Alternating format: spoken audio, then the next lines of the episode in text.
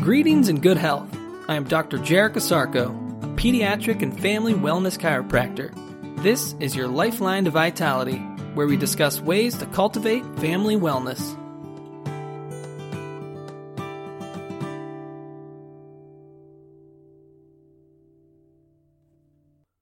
Welcome back to another edition of your Lifeline to Vitality. Today, let's talk about primitive reflexes. Have you or someone you know ever been diagnosed with retained primitive reflexes? What does this diagnosis mean? Can it be fixed? If it can, how does one unretain these primitive reflexes? I like to first break down the words of the term to get at their root meaning before we delve further into their implications. The word retained means to keep or to hold back. The word primitive means original or first of its kind. And finally, the word reflex means a bending back to. Combining the individual words into a succinct definition, retained primitive reflexes means keeping of the original bending. What was our original bending? To answer this, we have to think back to our original location. Where was our original location? That would be our mother's womb. The original bending in our mother's womb was the fetal position. The fetal position gets its name in reference to how the prenatal baby arranges its body while in the womb. The textbook fetal position includes the back curved forward, the head flexed down, and the extremities hugged closely to the midsection. The fetal position is the position of protection and comfort for the growing baby. It is also the neurological preset for the nervous system as it develops, the primordial starting point as it forms neurological connections. The fetal position is normal and natural for the fetus because it needs to feel protection and comfort as it slowly develops. Part of the lack of movement of the fetus is also in part due to the limited amount of space that is available. It is confined to the world of the womb, but even while in its confined space, it learns to explore and move. Every mother will remark how the baby will kick, grab, and move while in the womb, learning how to explore its environment. While the fetal position is normal for when we are in the internal natural womb, it should not be the default position when we are in the external natural world. As we grow and the brain develops, we naturally lose the majority of our primitive reflexes. That's because we no longer need to be in a state of complete protection. New neural connections and pathways link up as we extend outside ourselves, out of our infancy and into adolescence and then adulthood. So how can primitive reflexes get retained? Because we as individuals and as a society are not allowing our brains the opportunity to fully develop and express itself. Where do we find ourselves in our modern world? Harkening back to our days in the womb, hunched over a computer, head down on our phones, extremities curled up on the recliner, barely moving past the end table to reach for our pop or junk food. Where do our children find themselves in our modern world? Right next to us on the couch, bent over their own gadget or device. The reflexes are indeed retained or kept because we never live our lives outside of our modern-day womb. We are meant to explore, experience, and get out of our comfort zone. Why is this? Exploration leads to experience. Experience leads to growth. Growth leads to development. Development leads to creation. Ultimately, I think creation leads to joy. This is why even the baby knows after 9 months in the womb, it is ready to explore other territories. With birth, the baby is finally ready to explore life outside the womb, to find the source of his or her creation. New neurological connections should be made that override and take precedence over the primitive reflexes. Those overriding connections usually involve movements that take us out of the reflexed or fetal flexed position. What do these movements look like?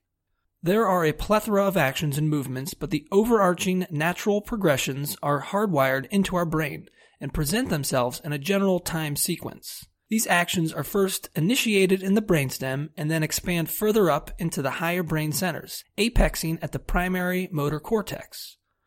There are many sensory and motor developmental profiles that assist in overriding the primitive reflexes, but I will focus on gross motor milestones of the first year of life.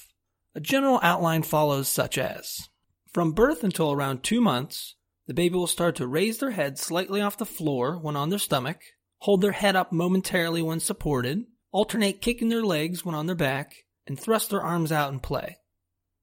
Between 3 and 5 months, baby will start to lift their head and chest when on their stomach and prop themselves on their forearms. There'll be some head bobbing in supported sitting. They will roll from side to side, and they will roll from their stomach to their back, and they will start to make crawling movements. From 6 to 8 months, they'll start to reach for objects on their stomach, pivot around on their stomach, pull themselves forward on their stomach, roll from their back to their stomach, and move from a sitting to a lying position on their stomach. From 9 to 11 months, they will start to sit alone with trunk rotation. They will pivot and scoot while in the sitting position. They'll start to pull to stand, pull themselves up. They will also stand alone momentarily.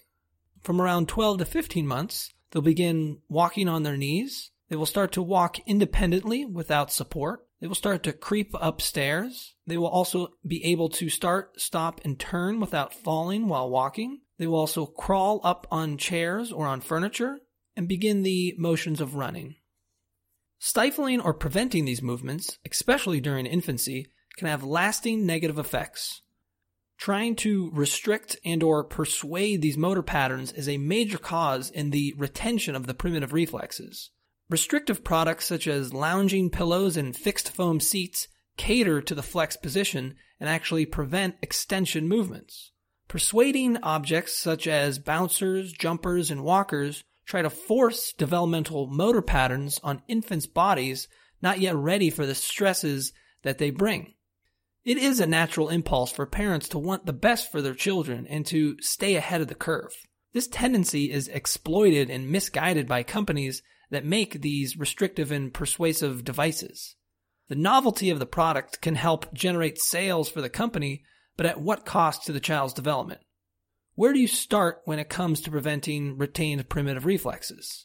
The best place to start is at the beginning. What I mean by this is that proactive movement is more beneficial than reactive movement.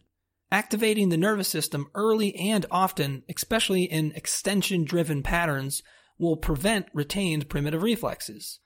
Swaddling your infant tightly in a gently rocking bassinet with a binky in their mouth can allow you as a parent to catch up on some needed sleep or laundry, but this type of restrictive non-movement should not be used for long periods of time. An infant might not move much, but the movements they do make matter. Along with educating parents and patients on external ways to integrate primitive reflexes, how else can chiropractic care help with this remediation process? The goal of chiropractic is to promote full expression of the nerve system at the spinal level. The nerve system controls all the movements we make.